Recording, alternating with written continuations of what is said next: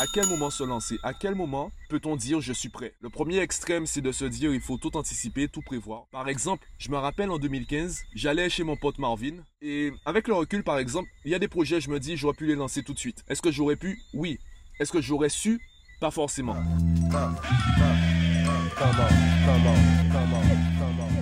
Yo, aujourd'hui c'était le premier jour de mon stage de révision du mois d'août avec euh, les élèves que je suis ben, du coup pour ce mois-ci. Pourquoi je dis c'était? Parce qu'il fait déjà nuit quand j'enregistre ce podcast. Je n'ai pas eu le temps euh, ni l'inspiration pour l'enregistrer plus tôt, donc je le fais maintenant avant de rentrer chez moi, enfin manger mon premier repas de la journée, puisque je mange un seul repas par jour ces temps-ci. Et euh, ben en fait voilà, aussi me reposer, parce que là je suis vraiment claqué, je suis crevé, j'ai plus de voix, enfin plus de voix, ben si j'ai de la voix, puisque j'enregistre un podcast, franchement Mathieu. Par contre j'ai la gorge super sèche, j'ai beau boire de l'eau, ça s'améliore pas tout de suite, puisque je viens de parler pendant 4 heures, je viens de faire deux séances de 2 heures. J'avais des choses à dire et l'un des éléments, l'une des choses dont j'aimerais euh, parler dans ce podcast, c'est euh, justement la préparation et le lancement. À quel moment se lancer? À quel moment peut-on dire je suis prêt? J'en ai discuté avec mes élèves puisque par rapport aux évaluations, il faut vraiment se sentir prêt pour l'évaluation. Et avant de parler de comment se préparer, j'aimerais déjà parler de, cette, euh, de ce besoin de se préparer surtout cette sensation d'être prêt. Que ce soit en tant qu'entrepreneur, en tant que peut-être artiste ou euh, si tu veux faire des podcasts ou autre,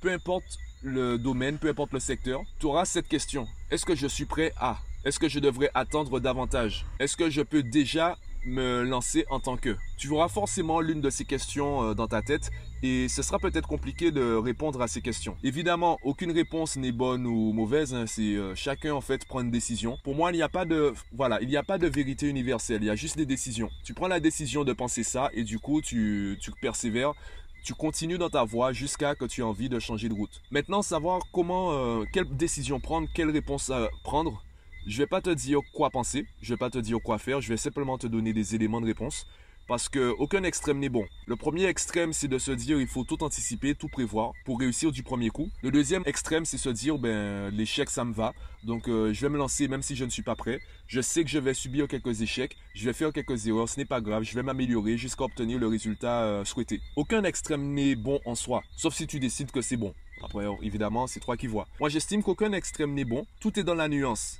Par contre, le parfait équilibre dans la balance, il est compliqué. Le juste milieu, il est très difficile, voire impossible à obtenir. Donc la balance va forcément pencher d'un côté, selon moi. Et le côté vers lequel la balance va se pencher va dépendre en fait de ton profil, également du contexte suivant euh, l'époque de ta vie, suivant la partie de ta vie, pardon, l'étape dans ta vie ou euh, le contexte professionnel, etc., la société dans laquelle tu es, il y a des choses qui sont plus faciles à faire que d'autres. Et moi, je me rends compte quand je prends du recul, je me rends compte qu'il y a des choses, j'aurais dû me lancer tout de suite. Il y a des choses, j'aurais dû anticiper euh, davantage. J'aurais dû patienter, j'aurais dû attendre avant de me lancer parce que j'ai gâché des opportunités par rapport à cela. Évidemment, je me sens pas mal par rapport à cela. Je vais pas culpabiliser.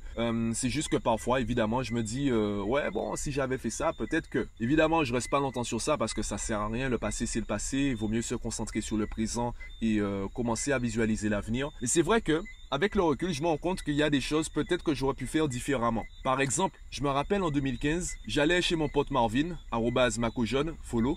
Je m'asseyais sur euh, sa terrasse et je commençais à parler euh, business, je commençais à fixer des objectifs. C'est en 2015 que j'ai commencé à, à, anticiper en fait Mathmaniac ou certains projets. Finalement, Mathmaniac, je l'ai créé en 2017 D'accord? Donc c'est un projet quand même qui a pris euh, pratiquement deux ans. Et il y a plein de projets qu'on a eu, plein d'idées qu'on a eu et qu'on n'a pas créé tout de suite.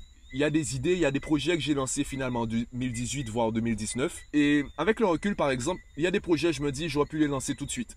De la même façon, il y a des projets, je me dis, heureusement que je ne les ai pas lancés tout de suite. Est-ce que j'aurais pu les lancer tout de suite en 2015 La réponse évidemment oui. Est-ce que j'aurais pu? Oui. Est-ce que j'aurais su? Pas forcément. Est-ce que j'aurais su les mener à bien? Pas forcément. Il y a des projets d'ailleurs qui sont encore en stand-by. Il y a des projets que j'ai toujours pas lancés parce que je le sens pas. Et pour moi, c'est juste ça qui va peut-être euh, faire pencher la balance. C'est se sentir, c'est alors se sentir pas au sens premier évidemment, du moins ressentir des choses. Voilà. En fonction de comment tu vibres. On parle beaucoup de vibration, développement personnel et on va peut-être avoir une approche, euh, je pense, trop spirituelle par rapport au mot vibration c'est vraiment au sens premier du terme. Comment tu te sens? Et en fonction de ta vibration, tu sauras si tu es prêt ou pas à te lancer. Pour moi, c'est juste ça. Dans tous les cas, il y aura des échecs. Dans tous les cas, il y aura des erreurs. Et je rappelle le livre de Ryan Holiday, L'obstacle est le chemin. Et de la même façon, je disais aux élèves euh, aujourd'hui, tu ne peux pas progresser en faisant des choses que tu sais déjà faire. Progresser, ça veut dire que tu apprends des choses que tu ignorais. Progresser, ça veut dire que tu apprends à faire des choses que tu ne savais pas faire. Donc il y a forcément une étape où tu te diras mais c'est compliqué ça. Il y a forcément une étape où tu ne sauras pas faire. Il y a forcément une période où euh, tu seras un petit peu perdu. Et ça c'est normal. Ça veut dire que tu progresses. Ou du moins, ça veut dire que tu te diriges vers quelque chose qui va te faire progresser, puisque tu sors de ta zone de confort. Il n'y a pas de progrès sans inconfort. C'est pas possible. Il y a forcément une partie que tu ne sauras pas faire ou que tu ne sauras pas tout simplement tout de suite. Et justement, pour moi, la seule chose qui va vraiment faire pencher la balance, c'est comment toi tu te sens. Comment toi tu vibres par rapport à cela? Moi, j'ai choisi de vibrer parce qu'évidemment, il y a une partie qui, euh, qui est un choix en fait. Il y a une partie, c'est toi qui décides. Moi, j'ai choisi de me lancer à certains niveaux. J'ai choisi d'affronter les échecs, de bénéficier même de vivre à travers l'échec. Parce que dans l'échec, je vois une source d'enseignement. Il y a des choses que j'arrive à faire aujourd'hui. J'arrive à les faire plus vite parce que j'ai échoué ailleurs. Est-ce que je peux te prendre un exemple par rapport à cela? Imaginons, tu crées une entreprise, tu ouvres un bar. Voilà, tu ouvres un bar. Tu adores l'alcool, tu connais des personnes, tu trouves le bon coin pour, euh, pour vendre de l'alcool tu arrives à créer un business qui, euh, qui tourne. Le problème, c'est que tu as l'impression de ne pas gagner d'argent. Donc tu vas commencer à t'intéresser à la trésorerie et à la comptabilité du bar. Et tu vas te rendre compte que même si l'argent rentre, même si euh, les clients sont là, tu vas te rendre compte que tu as beaucoup plus de charges que de recettes. Du coup, tu perds de l'argent. Même si ton bar fonctionne, tu perds plus d'argent que tu n'en gagnes. Parce qu'il y a des charges auxquelles tu ne penses pas, tu n'avais pas bien évaluer les choses. Tu vas commencer au début, tu vas vouloir persévérer, tu vas te dire j'aime bien le bar, j'ai des clients. Il faut que je trouve un moyen de gagner de l'argent avec ce bar. Donc tu vas commencer à t'intéresser à la gestion d'entreprise. Tu vas également t'intéresser à la comptabilité, à la gestion de la trésorerie d'une entreprise. Et au bout d'un moment, tu en auras marre en fait de ce bar. Tu en auras marre de passer des nuits blanches à, faire des, tableaux Excel. Tu en auras marre de, ne pas savoir si tu as assez d'argent pour payer ton propre loyer ou payer tes propres factures, sachant que ben, tu as des employés, tu pas forcément envie de les licencier. Et même si tu les licencies, il y a un moment, tu seras seul et peut-être que tu auras moins de charges, mais tu n'auras toujours pas assez de recettes, etc. Bon, voilà, je te donne euh, les grandes lignes. Au bout d'un moment, tu en auras marre du bar. Et eh bien, même si tu en as marre du bar, même si tu fermes le bar, même si tu fais faillite avec cette entreprise, il y a des choses qui restent là. Ces choses, ce sont les compétences que tu as développées dans la gestion de l'entreprise et la gestion financière, dans la comptabilité. Ces compétences-là, elles ne partent pas, elles restent là. Du coup, tu peux te reconvertir en tant que, par exemple, euh, je sais pas, je dis, je dis n'importe quoi. Tu peux te reconvertir en tant que euh, conseiller en finance pour euh, les, les jeunes entreprises. Tu peux utiliser ton échec, tes échecs, pour aider le succès des autres, pour aider les autres à réussir. Et l'un des problèmes qu'on a, nous, au niveau de, ben, au niveau de l'entrepreneuriat, surtout en France, c'est qu'on regarde uniquement les succès. Par exemple, à la Silicon Valley, tu auras un meilleur CV si sur ton CV, il y a un échec. Pourquoi? Eh bien, pour les patrons, ça veut dire que tu as déjà vécu un échec. Tu as déjà vécu la faillite d'une entreprise. Donc, la situation, les situations stressantes qui sont liées à cela, tu les connais déjà, tu les as déjà vécues. Donc, tu pourras les anticiper et tu seras, théoriquement, tu seras euh, plus à l'aise en vivant cela à nouveau. Alors que celui qui sort tout juste de l'école, celui qui, euh, qui a vécu en fait dans la réussite, il a peut-être connu euh, des échecs ou des ralentissements dans ses études, il n'a pas encore connu la faillite d'une entreprise. Eh bien, lui qui est un bleu, on ne sait pas comment il va réagir, on ne sait pas s'il va survivre. Donc tu auras une valeur ajoutée par rapport à ça, alors que c'est un échec. Et nous, lorsqu'on cherche par exemple euh, des vidéos sur euh, YouTube, des formations, etc., des formateurs, on recherche ceux qui ont réussi. Alors que parfois, c'est celui qui a échoué qui pourra nous aider. Et je le dis à mes élèves, je le dis même aux parents, je n'ai jamais été euh, le premier de la classe, la grosse tête, l'intello, etc. de service. je n'ai jamais été le stéréotype de l'intello. Non, à partir de la 16e, toutes mes classes, c'était des classes à bordel, comme on disait. Il y a beaucoup de bavardage, euh, il y a même certains qui venaient pas en cours, enfin voilà. Bon, pas toutes mes classes, hein. j'étais quand même dans des classes où, euh, voilà, c'était des classes en fait, en termes de discipline, on n'était pas euh, rigoureux. Par contre, en termes de travail, les résultats étaient quand même là. Il y avait peut-être un ou deux élèves qui avaient du mal à suivre. La plupart d'entre nous, on ramenait les résultats. C'était pas non plus des 18, simplement on avait assez de, on avait des résultats assez bons pour passer à la classe supérieure. Du coup, il m'arrive de dire à mes élèves, tu as de meilleures notes que moi quand j'avais ton âge. Et ce n'est pas mes succès, ce n'est pas mes grosses notes qui, euh, qui me permettent aujourd'hui d'être bon dans ce que je fais.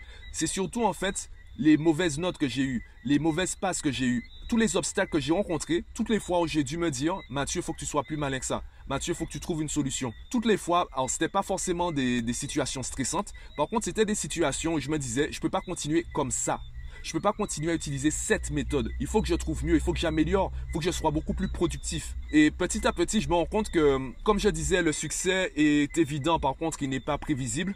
C'est qu'aujourd'hui, je me rends compte que je suis bon dans ce que je fais. Quand je prends du recul sur ma vie, j'ai l'impression que j'étais destiné à devenir ça. Sauf que, au jour le jour, je pouvais pas dire je suis destiné à devenir ça. J'avais aucune notion, j'avais aucune idée que j'allais devenir coach en productivité ou consultant en productivité. Je n'avais aucune raison de le penser. C'est avec le recul quand je regarde mon passé, je me rends compte qu'il y avait beaucoup de signes, beaucoup d'éléments, beaucoup d'expériences, de situations qui étaient là pour euh, me diriger vers cela. Sauf que je m'en rendais pas compte. Et ce sera la même chose pour toi, je pense. À toi de me dire si tu es d'accord ou pas, à toi de me dire si tu le vis ou pas. C'est avec le recul, tu t'en rendras compte, ouais, j'étais prêt à ce moment-là, je n'étais pas prêt à ce moment-là. Par contre, au jour le jour, c'est une question de vibration, en fonction de comment tu te sens.